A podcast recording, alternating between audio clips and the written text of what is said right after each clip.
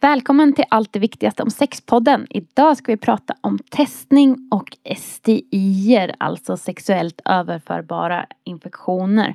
Och vi kommer prata om basiller och virus hit och dit, men vi kommer också prata om att testning handlar om omtanke, om att bry sig om sig själv och de man har sex med.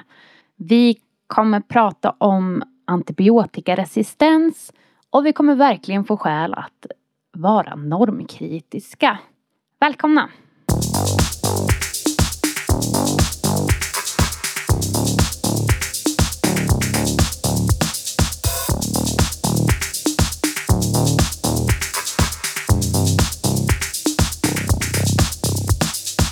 Hallå! Hej! Oj. hej hej! Hur är läget? Jo, det är bra. Vi ska prata, eller jag känner mig jag känner mig pigg och nöjd men nu ska vi prata om saker där man inte är så pigg och nöjd alla gånger. Mhm. Idag ska vi nämligen prata om STI, alltså sexuellt överförbara infektioner, also known as könssjukdomar. Vi kommer prata om testning, om lite lagstiftning. Det är kanske inte så sexigt men det här är ganska bra ändå. Och vi kommer prata lite grann om de vanligaste STIerna. Och nu har vi pratat supermycket om kroppen och massa olika sorters sätt att ha sex på. Och eh, då och då har vi återkommit till, till det här med att det här är låg risk för att överföra STIer. Och att säkrare sex egentligen bygger på att man ska minska risken för det. Och så här, generellt så är ju att få en STI är ju liksom en risk man utsätter sig för när man har sex med andra människor. Och de allra flesta människor tycker ju att man gör det man kan för att minimera risken. Men också att man tycker att den lilla risk som är kvar ändå är värd för att få ligga med andra människor. En vanlig känsla man kan få om man har fått en STI som klamydia eller gonorré eller herpes för den delen är ju att man kanske känner sig lite, att man känner skam och att man kanske känner sig smutsig eller liksom dålig på något sätt. Och då vill jag skicka med att det är man ju inte. Det är ju inte man är ju inte en dålig person för att man får en förkylning. Man är inte en dålig person för att man får klamydia. Utan det är liksom en del av riskpaketet. Eh, och det är normer och värderingar som sedan länge tillbaka i tiden har laddat sex med skam och skuld. Och det är det som gör att man kanske känner sig dålig eller smutsig av en STI. Mm. Men det är ju faktiskt, de flesta normer och sånt är ju faktiskt bara påhitt. Ja, eller att det är föreställningar.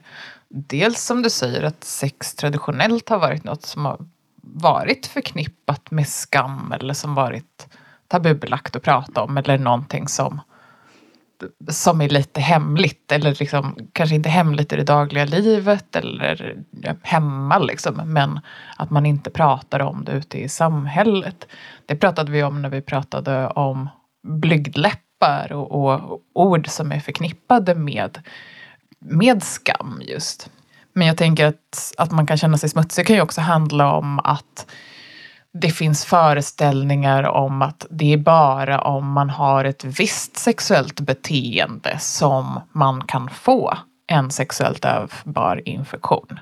Till exempel att ja, men det är att man har väldigt mycket sex eller att man ligger med personer som inte är, nu gör jag jättestora citationstecken, rena till exempel.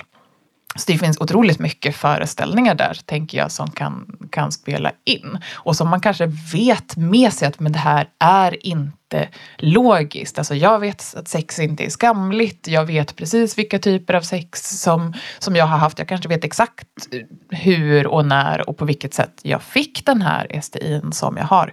Men även om man vet allt det här så kan man ändå få känslor av skam fast man vet att de inte är logiska. Mm. Och vi har ju en eh, stödmail på RFSL Ungdom som man kan komma i kontakt med genom att mejla sex rfslungdom.se. Och till den mejlen så får vi ganska mycket frågor eh, när folk har fått en STI. Och bara, vad ska folk tänka? Vad ska folk tro? Eh, också frågor om det här med smutsighet. Och mitt svar är bara de flesta kommer inte tänka någonting för att alla som har sex med andra personer kommer någon gång i sitt liv komma i kontakt med en STI. Det är som, så som det ligger till. Och så här, det syns ju inte på en. Och de flesta går ju ganska lätt att få bort. Ja, och vi ska prata lite i det här avsnittet om just vikten av att testa sig och vikten av att ha en rutin att testa sig.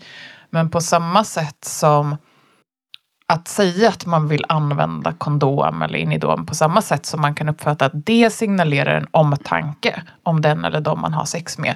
Så tänker jag att att känna till om man har en STI är, är ju också ett sätt både att vara omtänksam om sig själv, att man faktiskt tar reda på det här så att man kan få hjälp och behandling så att man kan få bort den här STIn eller leva med den så bra som möjligt så är det samtidigt ett sätt att ta hand om den eller de man har sex med. Att jag känner till vilken min STI-status är, om jag har en STI eller inte.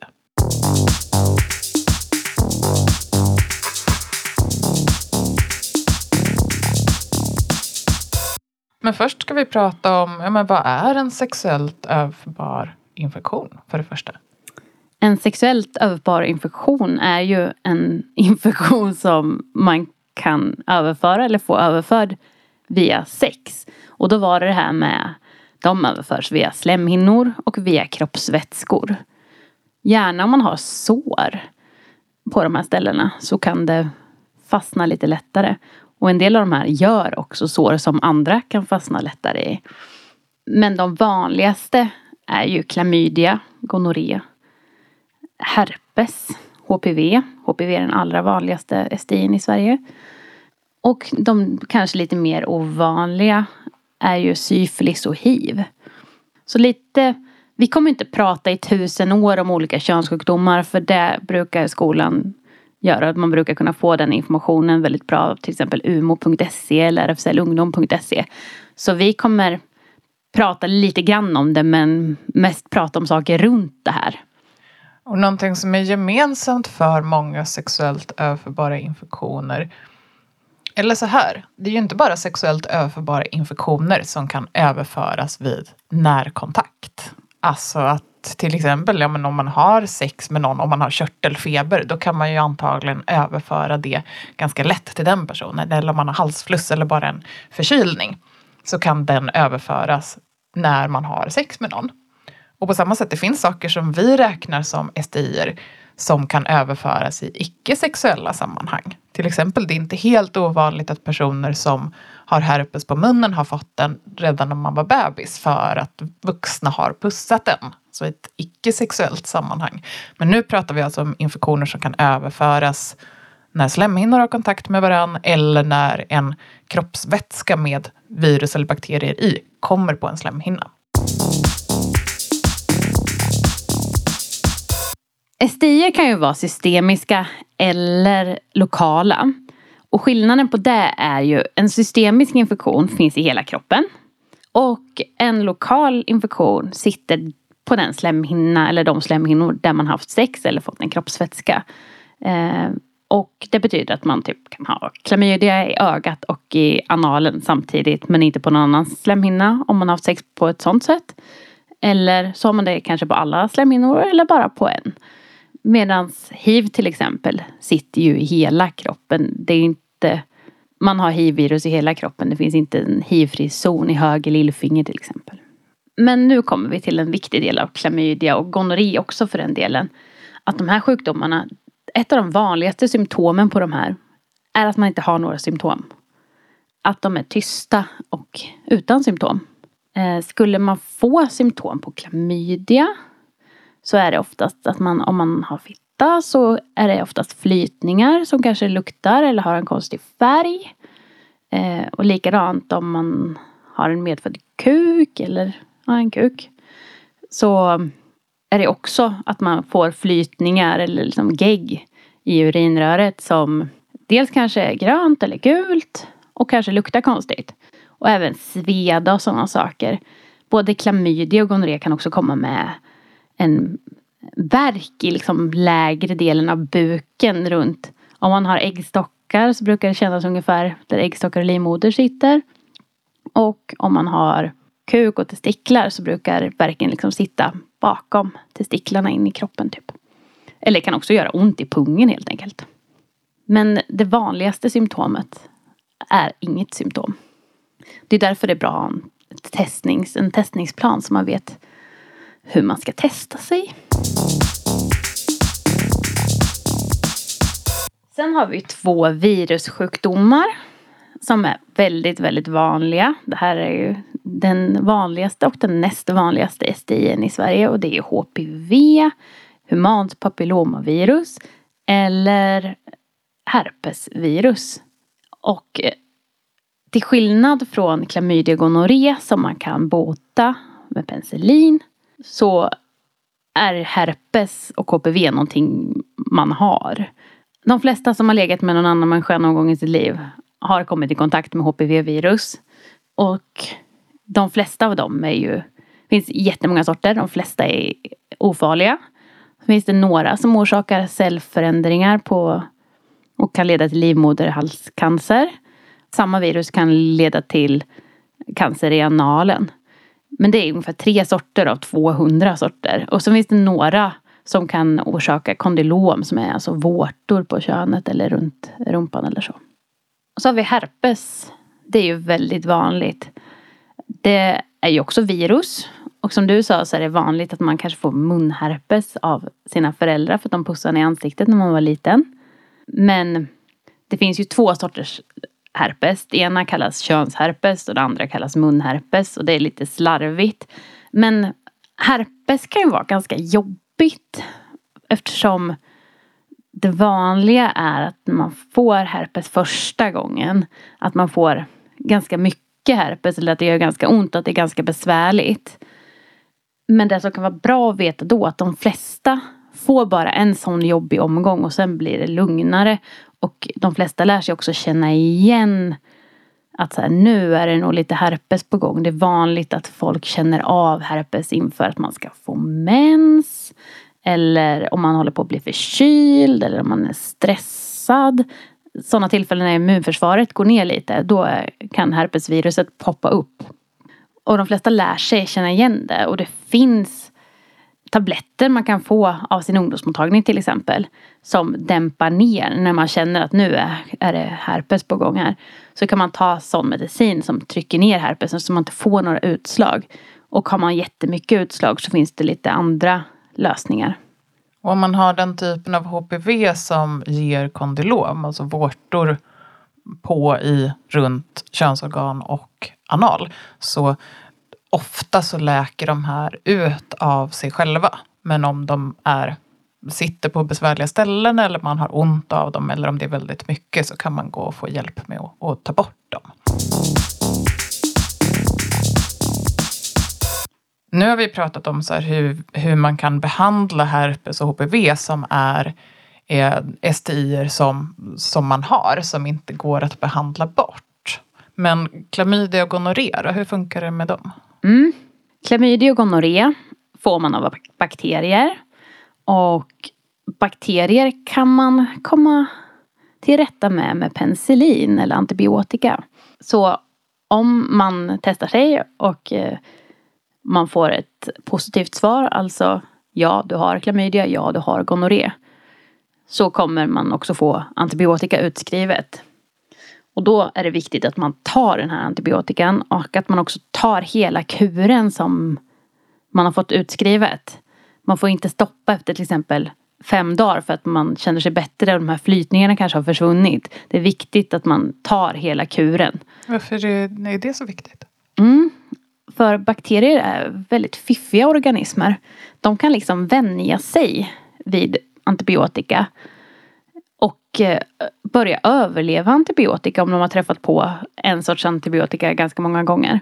Och det här är någonting vi ser händer runt om i världen att bakterier klarar av att överleva antibiotika. Så om man äter hela kuren så är det ett bra sätt att försäkra sig om att de är döda. Att man alltså har tagit död på bakterierna och att de inte kommer tillbaka med förnyad styrka. Och det här med att, antibiot- att eh, bakterier blir vana vid antibiotika det kallas antibiotikaresistens. Så om man har fått eh, klamydia och man har fått antibiotika utskrivet så är det superviktigt att man äter hela kuren man fått utskriven. Så att det inte finns chans att bakterier får ytterligare en chans att eh, bli liksom förstärkta och klara av att överleva antibiotika. Dit vill vi ju inte komma eftersom det innebär liksom fara för oss på längre sikt på ett mycket, mycket större plan. Så mitt tips är ät hela kuren och om du erbjuds kontrollprov, gå på det.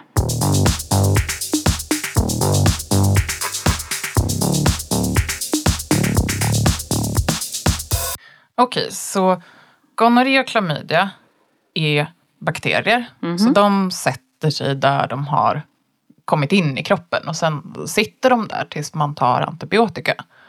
Och HPV och herpes är virus. Vad finns det mer för STIer man kan få?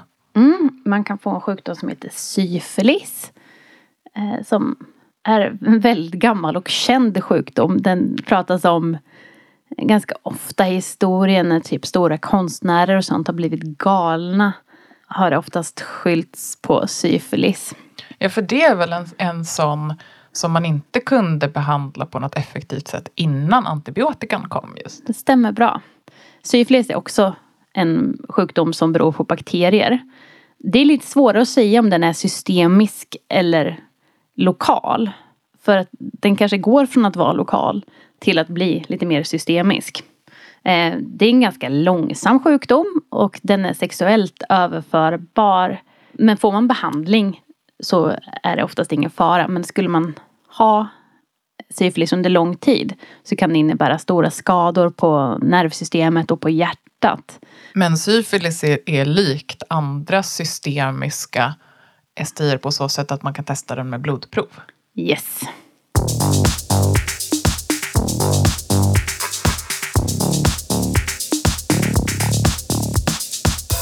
Eh, och så har vi ju hiv också som till viss del absolut är en sexuellt överförbar infektion. Men det går också att överföra den på andra sätt. Till exempel genom att man delar injektionsnål. Eller via förlossning. Eller bröstmjölk. Och en del länder blodtransfusion. Inte i Sverige för det är superhårt kontrollerat i Sverige. Och på de flesta andra ställen i världen också. Men det har hänt den vägen förr i alla fall. Men hiv är i alla fall en sjukdom. Som hiv betyder en förkortning och det betyder eh, humant immunbristvirus. Och det är en sjukdom som bryter ner immunförsvaret. Och när immunförsvaret är så pass nedbrytet att det typ inte finns kvar så blir hiv-aids.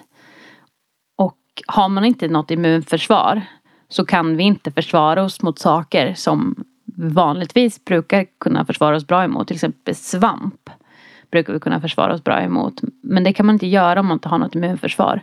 Och en lunginflammation som man lätt i vanliga fall kan behandla med antibiotika kan vara dödlig om man inte har något immunförsvar. Och man brukar säga det är lite fel att säga att man dör av aids för det mer korrekta att säga är att man dör av aids-relaterad sjukdom. Och man dör ju av att inte ha ett immunförsvar och att man får andra sjukdomar. Hiv går däremot att behandla nu för tiden. Det behandlas med en kombination av medicin som gör att man trycker ner viruset och att immunförsvaret inte blir påverkad så man kan leva ett långt och friskt liv även om man lever med hiv. Och den här medicineringen gör också att viruset inte kan överföras utan håller det på en väldigt låg nivå och sen så får man gå på läkarkontroller några gånger på året per år för att kolla att de här virusnivåerna håller sig så här låga. Så att om man har en bra behandling som trycker ner virusnivåerna så kan hiv inte överföras till någon annan när man har sex. Nej, det går inte.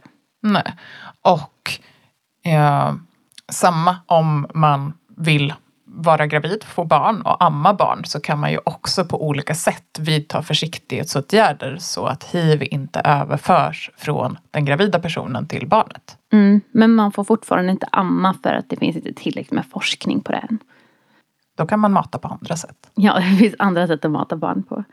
Och eh, för ett par år sedan så myntades ett uttryck som på engelska heter undetectable equals untransmittable. Och på svenska är det eh, omätbart är lika med oöverförbart. Och det syftar till det här som jag sa alldeles nyss att man trycker ner virusnivåerna till jättelågt. De är så låga som inte ens går att mäta och när de är så låga så kan de inte heller överföras. Så man behöver inte kanske vara så skraj för hiv som... Som man behövde vara förut. Ja. Men okej, okay, man kan ju testa på olika sätt om man har någon sexuellt överförbar infektion. Nu har vi pratat om att hiv kan man testa med blodprov, syfilis kan man testa med blodprov. HPV och herpes testar man dels genom att titta. Ser man vårtor eller ser man blåsor? Det är det sätt man, man testar på. Och sen så får man cellförändringar på livmoderhalsen så kan man ju tänka sig att det kan vara så att man har HPV, att det är ganska troligt. Men hur testar man de grejer som sitter lokalt, hur testar man dem? Alltså klamydia och gonorré. Mm. Då måste man ju testa på det stället som man är nyfiken på om det finns de här bakterierna på. Eh, och i svalget kan man testa. Då tar sjukvården den, man, den som ska testa en tar en tops och sveper runt ett varv i halsen. Och vill man testa i analen så är det samma sak där. Tar man en annan tops och kollar, eh, sveper runt eh, inuti slidan. Samma sak, man sveper på väggarna. Urinröret, oftast urinprov och ibland tops på liksom slemhinnan. Och sen skickas det här till ett labb och så analyseras det. Och så kan de säga ja, klamydia i analen men ingen annanstans. Eller ja, klamydia överallt. Och sen så börjas då behandlingen som är oftast en penicillinkur på 10 dagar. 10 till 16 dagar. Eller antibiotikakur. Ja. Det är inte alltid penicillin Nej. heller utan det finns andra typer av antibiotika som man brukar använda.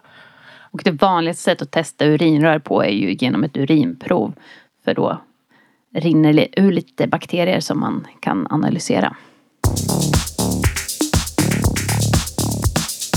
Så man går, man går och testar sig. Vad, vad händer sen?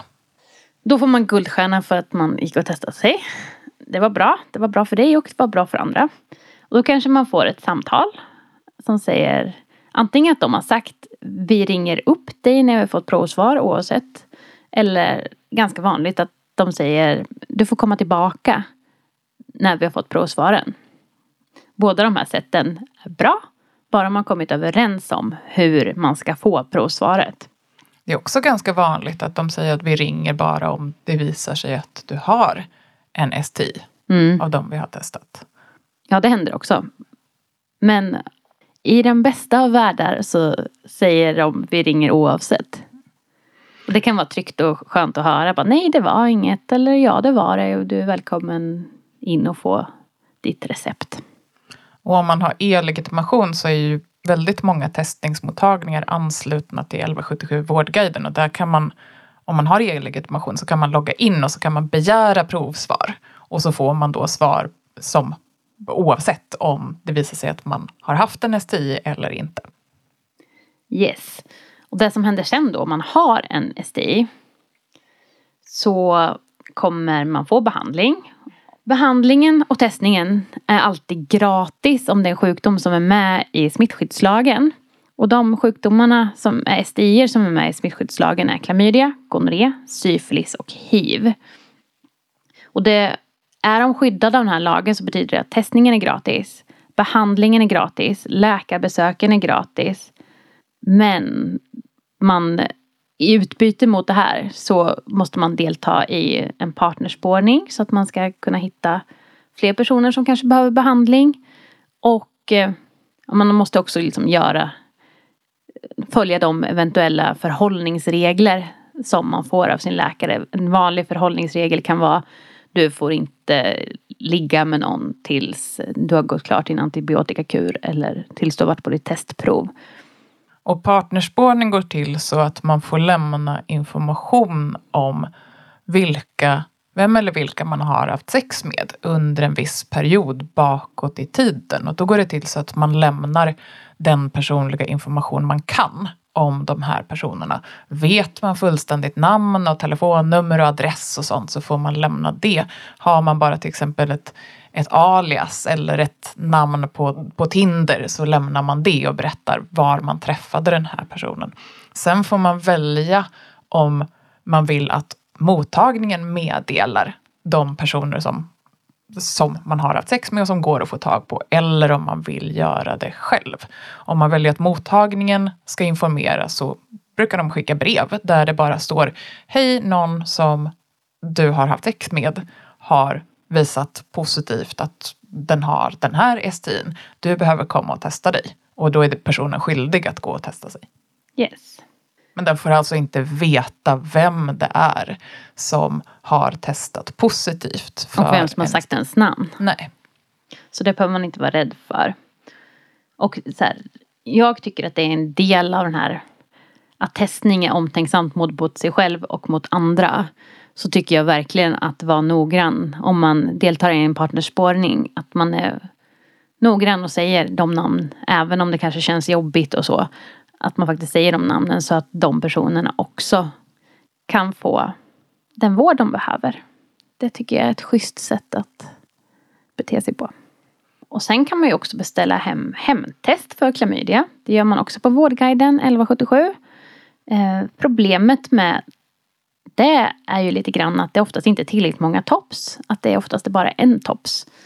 Mm, det brukar vara en tops som man ska använda i slidan mm. om man har en slida. Och så brukar det vara ett rör för urinprov. Yes. Men om man vill topsa i halsen eller i analen så, så går inte det utan då behöver man gå till en mottagning. Stämmer. Men det kan vara bra att veta att det finns. Eh, och de kuverten är helt eh, diskreta. Det står inte klamydiatest skrivet med stora bokstäver på dem utan man kan lätt få hem ett sånt kit i brevlådan utan att någon förstår vad som är i kuvertet. Det kan också vara bra att veta.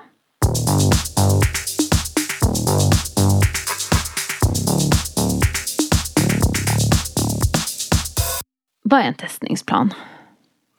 Det är att man ja, men utifrån hur ens sexliv ser ut, att man bestämmer att men jag ska gå och testa mig med ett visst antal med, med visst antal månaders mellanrum eller om jag liksom inleder en relation med någon så har jag som rutin att gå och testa mig i början av den relationen eller när jag tänker att det kan bli en relation för att ha koll på om jag har en STI eller inte.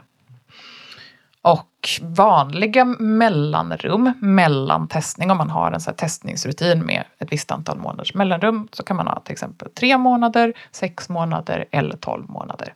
Det vet man bäst själv, vad som passar för en själv. Så då kan man skriva upp i sin kalender exempelvis. Sen finns det också om man är man som har sex med män eller om man är transperson så finns det också testningspåminnelse via sexperterna. Så man kan skicka ett sms där det står sex så får man en kallelse var sjätte månad eller en påminnelse om att nu har det gått sex månader, nu är det dags för dig att gå och testa dig. Och sen tycker jag även om man har så här jag, jag är en sån person som testar mig var tredje, var sjätte och var tolfte månad. Om det händer någonting utöver det som man känner bara nu är det kanske dags att testa sig. Så kan man ju testa sig en extra gång eller två extra gånger. Det går också bra. Absolut, alltså man får ju testa sig hur många gånger man vill. Mm, och testning är gratis. Så det kan vara bra att komma ihåg. Däremot så kan man tyvärr fortfarande ibland behöva känna till och berätta för mottagningen vilken typ av test man vill ha.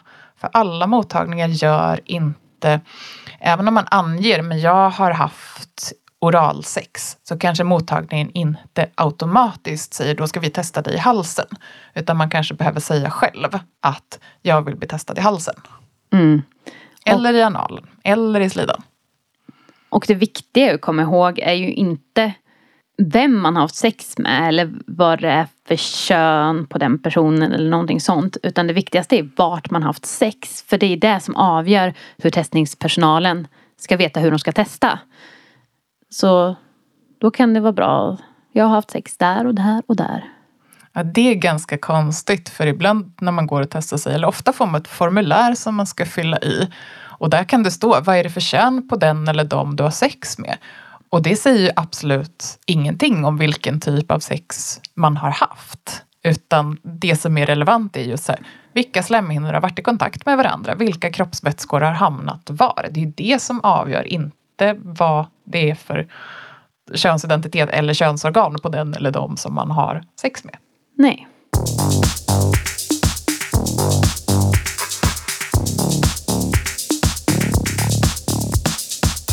Vi pratade ju lite grann i början om att det kan kännas skämmigt eller till och med smutsigt att ha en STI. Och det här kan göra att många också tycker att det är läskigt att gå och testa sig. Eller det kan finnas flera anledningar till att man tycker att det är läskigt att gå och testa sig. Men ibland kan man känna att jag vill helst inte veta. Men då är det just det här som vi har pratat om flera gånger under det här avsnittet. Att det är snällt mot en själv och det är snällt mot andra. För någonting som man kanske inte tänker på så ofta är att de flesta gånger som en STI överförs från en person till en annan är för att den första personen inte vet att den har en STI och alltså att personen inte vet att den kan överföra.